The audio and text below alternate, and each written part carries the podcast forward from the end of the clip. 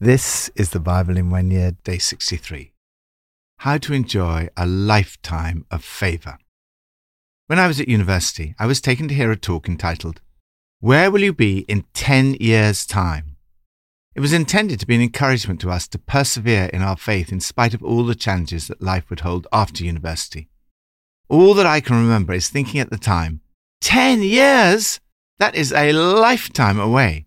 I could not even begin to imagine that far away.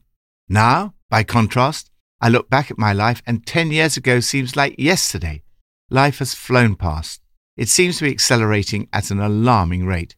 I now understand the wisdom of those who encouraged us early on to take a long view. We live in a society of instant gratification, instant meals, instant messaging, instant cash, instant loans, instant fake tans, instant fortunes won, there is a great danger of short termism. The passages for today remind us that God is the everlasting God.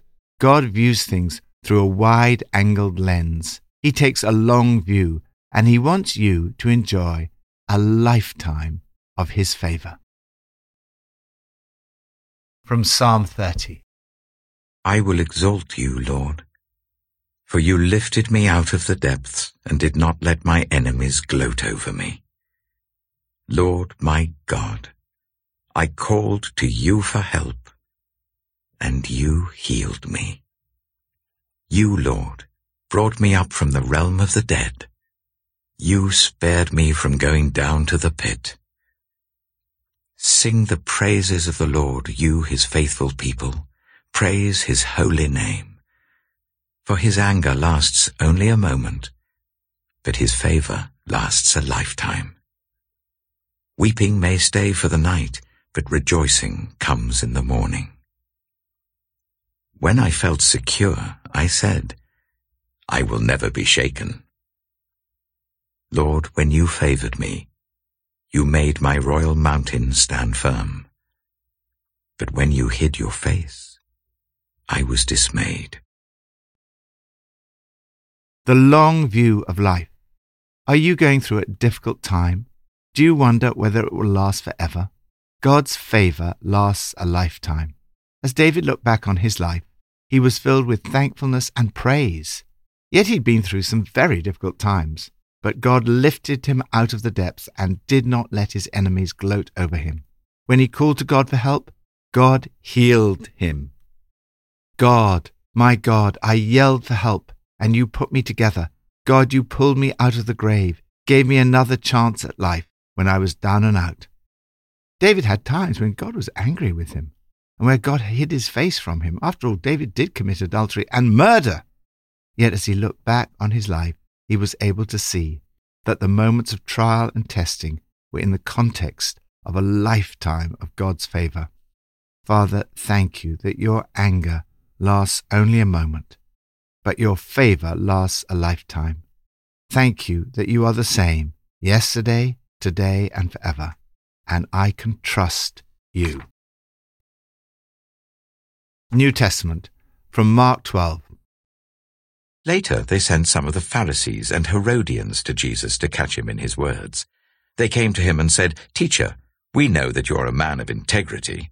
You aren't swayed by others because you pay no attention to who they are but you teach the way of God in accordance with the truth. Is it right to pay the poll tax to Caesar or not?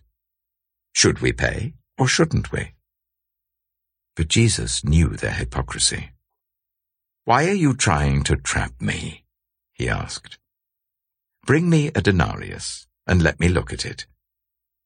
They brought the coin, and he asked them, Whose image is this, and whose inscription? Caesar's, they replied.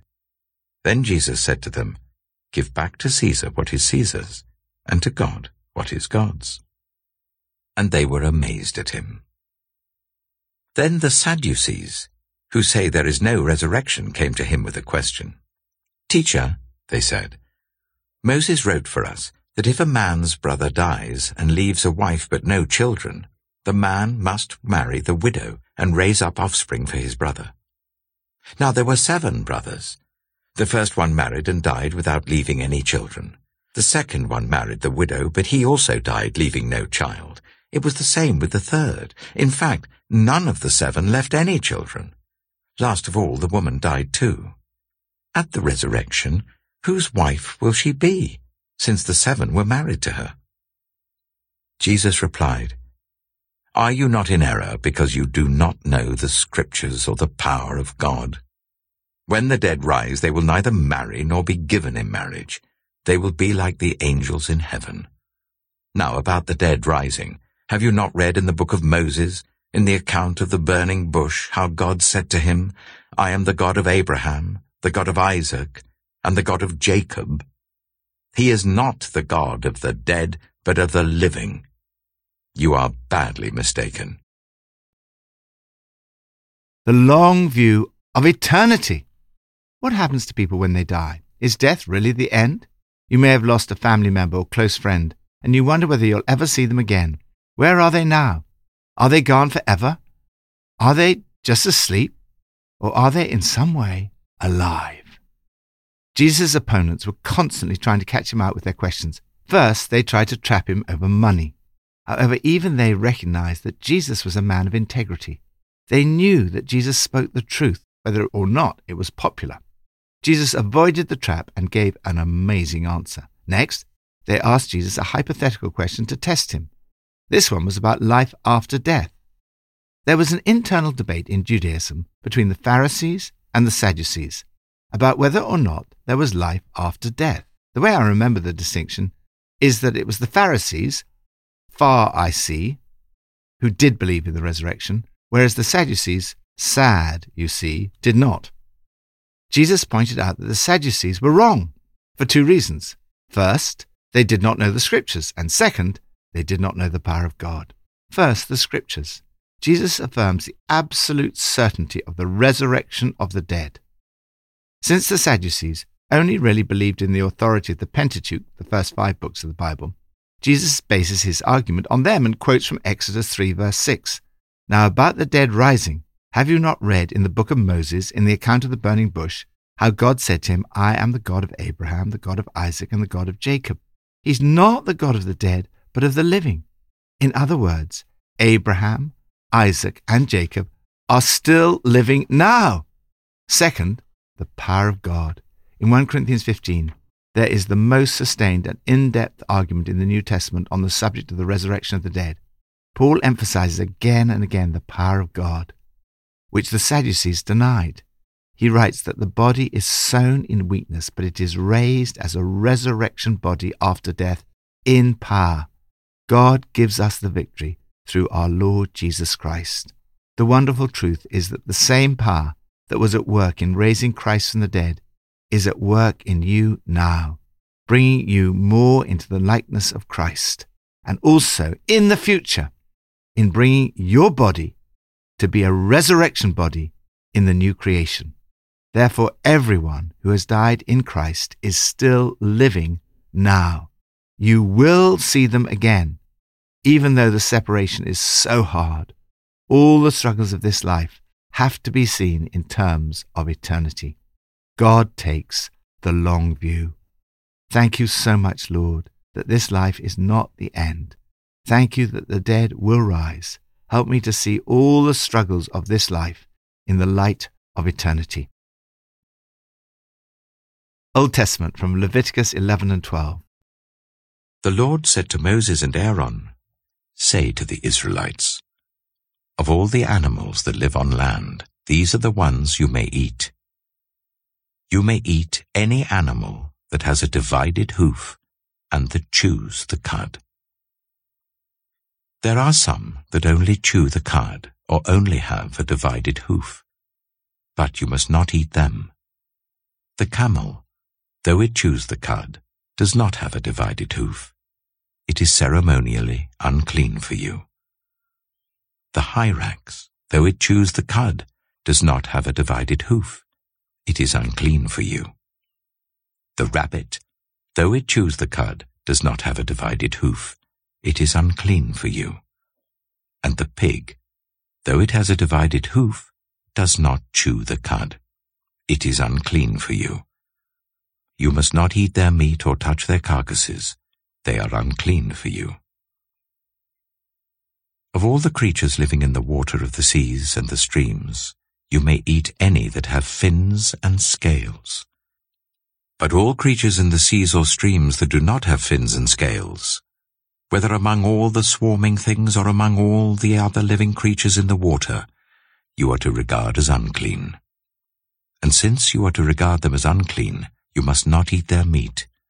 You must regard their carcasses as unclean. Anything living in the water that does not have fins and scales is to be regarded as unclean by you. These are the birds you are to regard as unclean, and not eat, because they are unclean. The eagle, the vulture, the black vulture, the red kite, any kind of black kite, any kind of raven, the horned owl, the screech owl, the gull, any kind of hawk, the little owl, the cormorant, the great owl, the white owl, the desert owl, the osprey, the stork, any kind of heron, the hoopoe, and the bat. All flying insects that walk on all fours are to be regarded as unclean by you. There are, however, some flying insects that walk on all fours that you may eat. Those that have jointed legs for hopping on the ground. Of these, you may eat any kind of locust, cricket, cicada, or grasshopper. But all other flying insects that have four legs, you are to regard as unclean. You will make yourselves unclean by these. Whoever touches their carcass will be unclean till evening. Whoever picks up one of their carcasses must wash their clothes, and they will be unclean till evening. Every animal that does not have a divided hoof, or that does not chew the cud, is unclean for you. Whoever touches the carcass of any of them will be unclean. Of all the animals that walk on all fours, those that walk on their paws are unclean for you. Whoever touches their carcasses will be unclean till evening. Anyone who picks up their carcasses must wash their clothes, and they will be unclean till evening. These animals are unclean for you. Of the animals that move along the ground, these are unclean for you. The weasel, the rat, any kind of great lizard, the gecko, the monitor lizard, the wall lizard, the skink, and the chameleon. Of all those that move along the ground, these are unclean for you. Whoever touches them when they are dead will be unclean till evening. When one of them dies and falls on something, that article, whatever its use, will be unclean, whether it is made of wood, cloth, hide, or sackcloth. Put it in water. It will be unclean till evening, and then it will be clean. If one of them falls into a clay pot, everything in it will be unclean, and you must break the pot. Any food you are allowed to eat that has come into contact with water from any such pot is unclean, and any liquid that is drunk from such a pot is unclean. Anything that one of their carcasses falls on becomes unclean. An oven or cooking pot must be broken up. They are unclean and you are to regard them as unclean. A spring, however, or a cistern for collecting water remains clean but anyone who touches one of these carcasses is unclean. If a carcass falls on any seeds that are to be planted, they remain clean. But if water has been put on the seed and a carcass falls on it, it is unclean for you. If an animal that you are allowed to eat dies, anyone who touches its carcass will be unclean till evening. Anyone who eats some of its carcass must wash their clothes, and they will be unclean till evening. Anyone who picks up the carcass must wash their clothes, and they will be unclean till evening. Every creature that moves along the ground is to be regarded as unclean. It is not to be eaten. You are not to eat any creature that moves along the ground, whether it moves on its belly or walks on all fours or on many feet. It is unclean. Do not defile yourselves by any of these creatures. Do not make yourselves unclean by means of them or be made unclean by them. I am the Lord your God. Consecrate yourselves and be holy, because I am holy. Do not make yourselves unclean by any creature that moves along the ground. I am the Lord, who brought you up out of Egypt to be your God. Therefore be holy, because I am holy. These are the regulations concerning animals, birds, every living thing that moves about in the water, and every creature that moves along the ground. You must distinguish between the unclean and the clean, between living creatures that may be eaten and those that may not be eaten. Leviticus chapter 12 The Lord said to Moses, Say to the Israelites, A woman who becomes pregnant and gives birth to a son will be ceremonially unclean for seven days, just as she is unclean during her monthly period. On the eighth day, the boy is to be circumcised. Then the woman must wait thirty-three days to be purified from her bleeding. She must not touch anything sacred or go to the sanctuary until the days of her purification are over. If she gives birth to a daughter, for two weeks the woman will be unclean as during her period.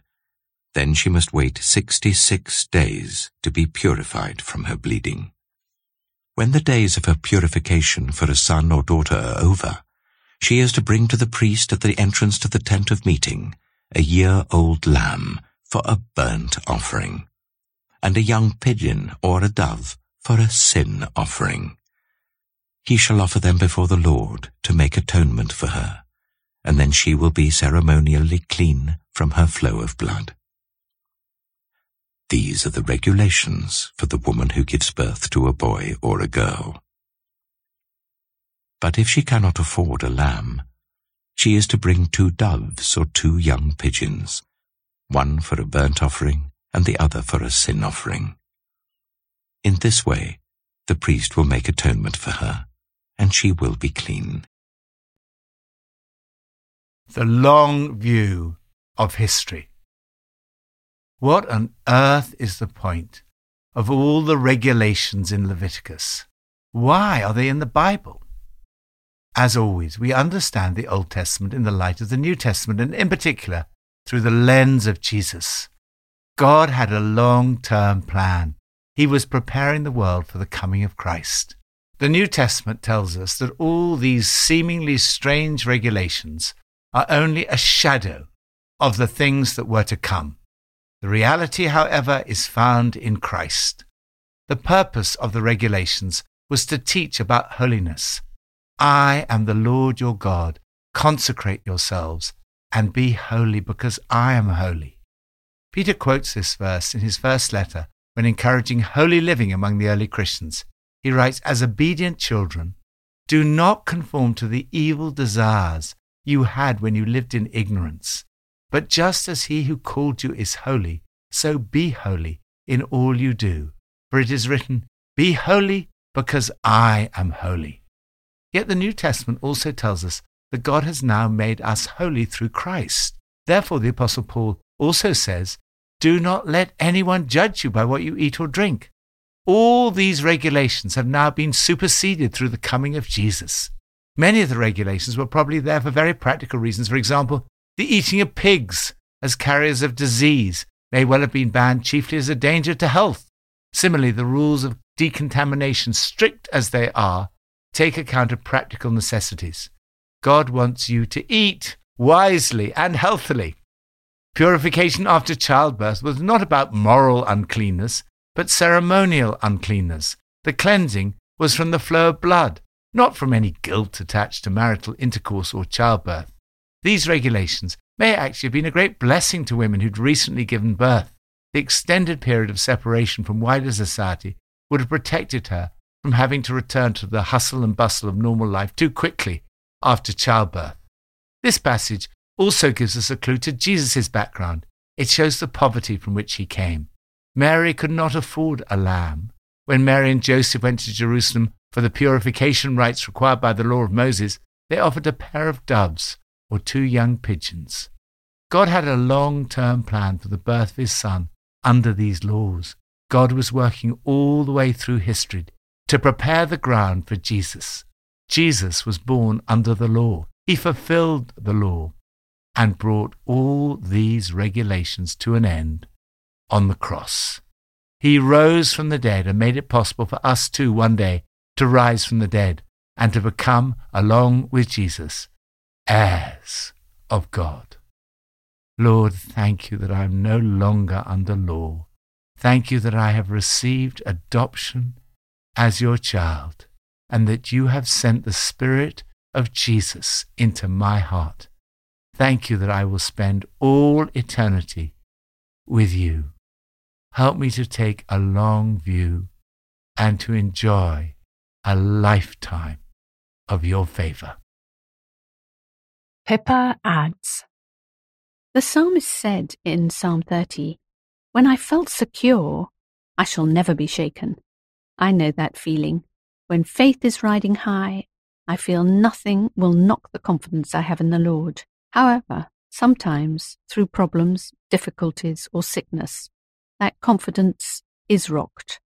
And it feels like, as it says in verse 7, when you hid your face from me, I was dismayed. Then the only answer is to return to verse 2 and pray, O Lord my God, I called to you for help and you healed me.